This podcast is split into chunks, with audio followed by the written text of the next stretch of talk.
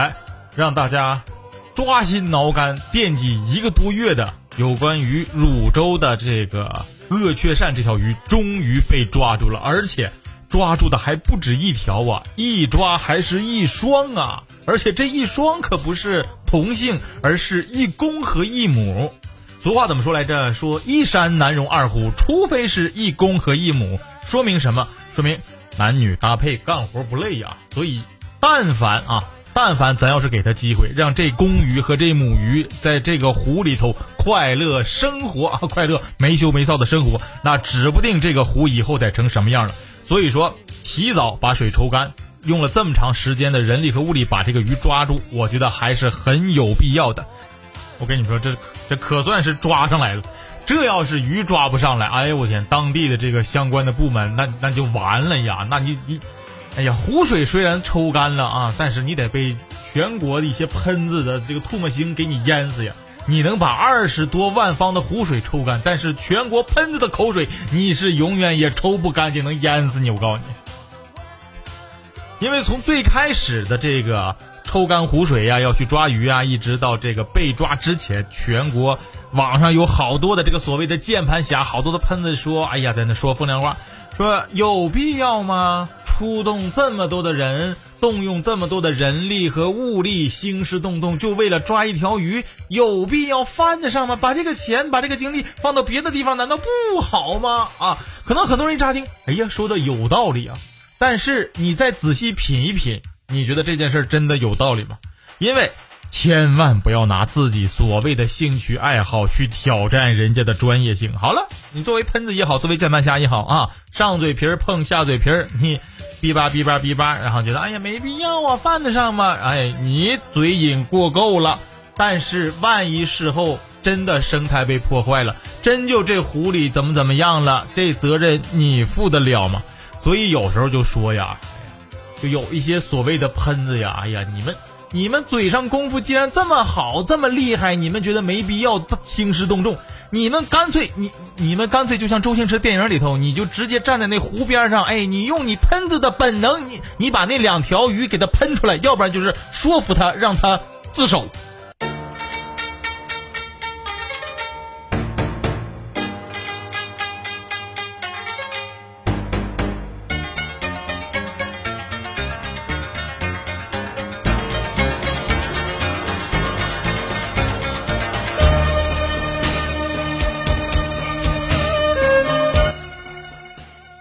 就是很多喷子觉得自己在说任何话之前，完全可以不经过大脑，他长大脑完全好像没有任何的意义，就是为了突出的这么一个空间立体感而已。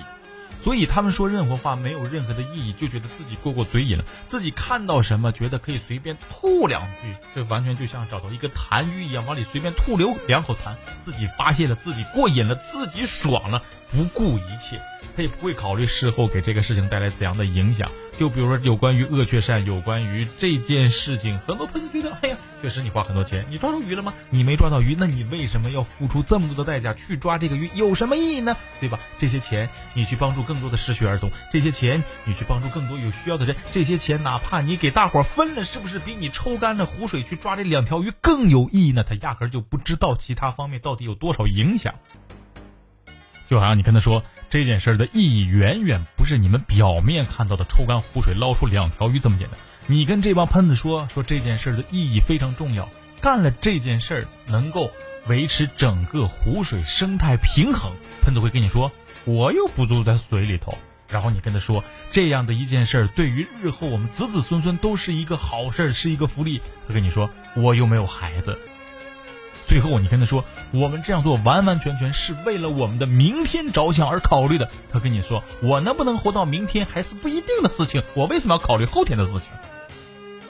所以，面对这样的一群喷子，无理取闹的这群喷子，你是不是感觉束手无策？但是恨得牙根直痒呀！你是不是你就觉得，哎呀，拿着不是当利剑，我都恨不得，我都恨不得想上去砸他，对吧？也就是和谐社会把你给救了，而且。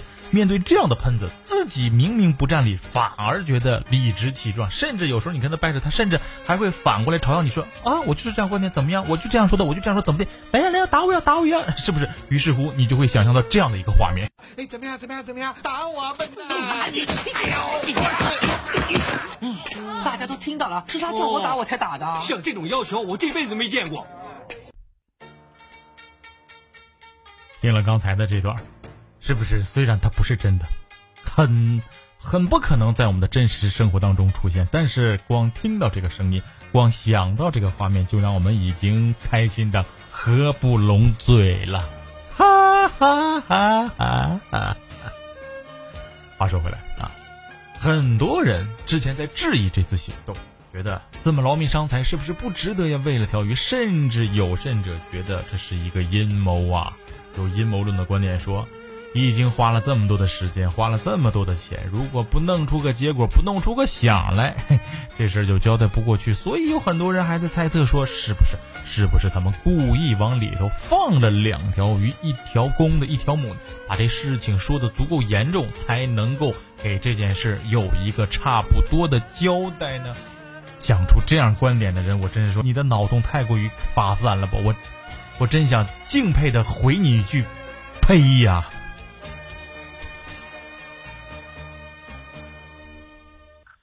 就是在我们的生活当中，总有一部分这样的人，总会用一个别样的眼光去判断事物和别的人。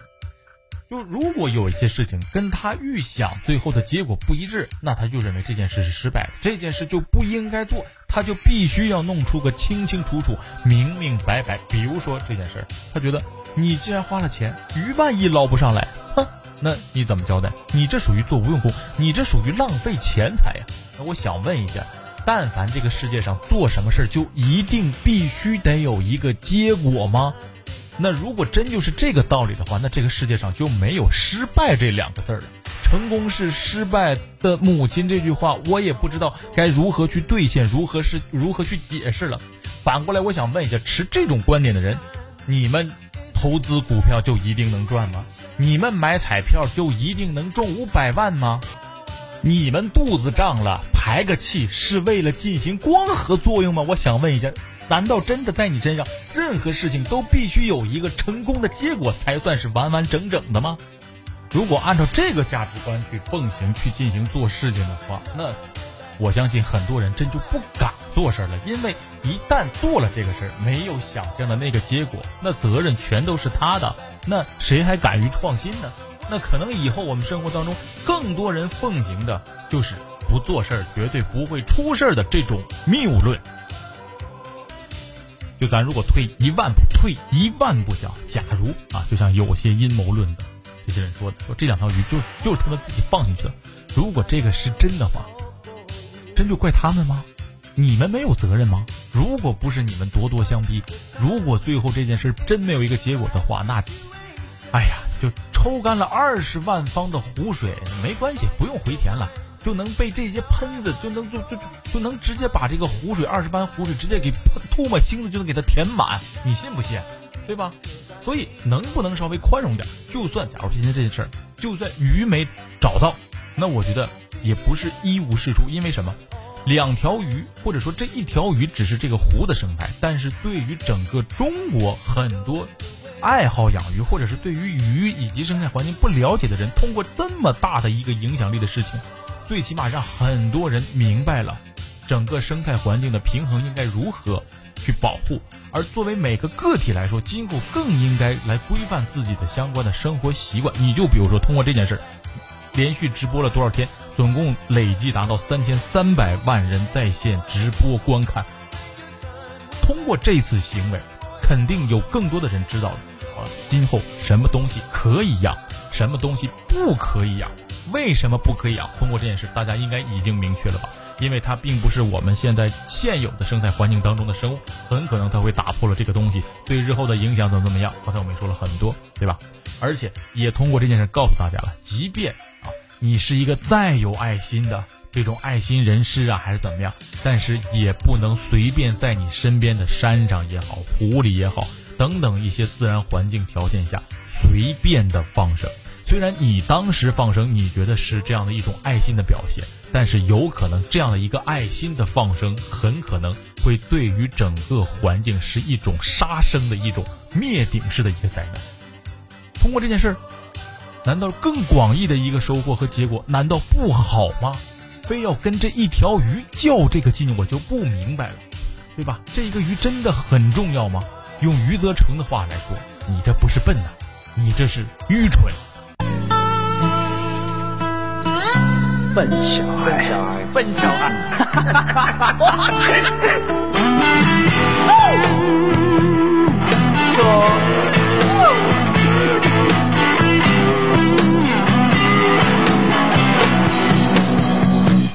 哦，宁静的小村外有一个笨小孩，出生在六零年代。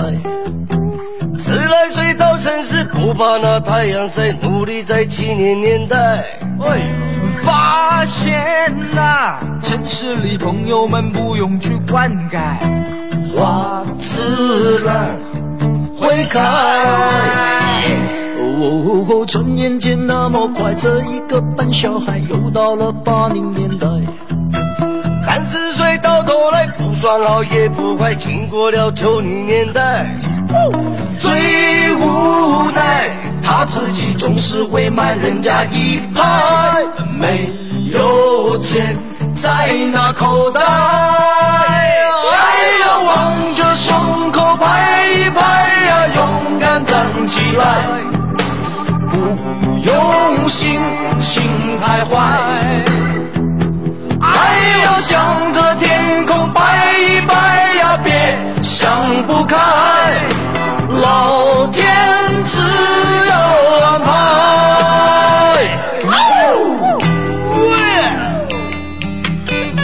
哎，哎，笨小孩跟聪明的小孩有没有什么分别？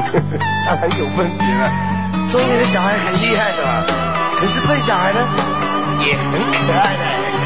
你说的，笨小孩。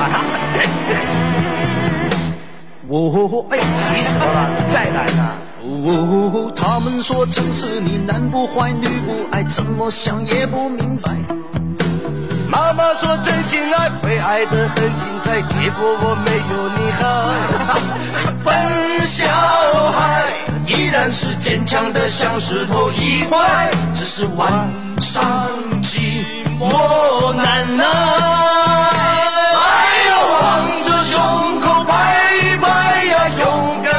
起来，不用心情太坏。哎呦，向着天空拜一拜呀，别想不开。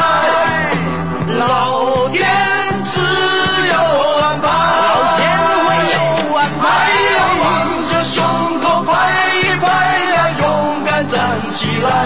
哎，上上下下。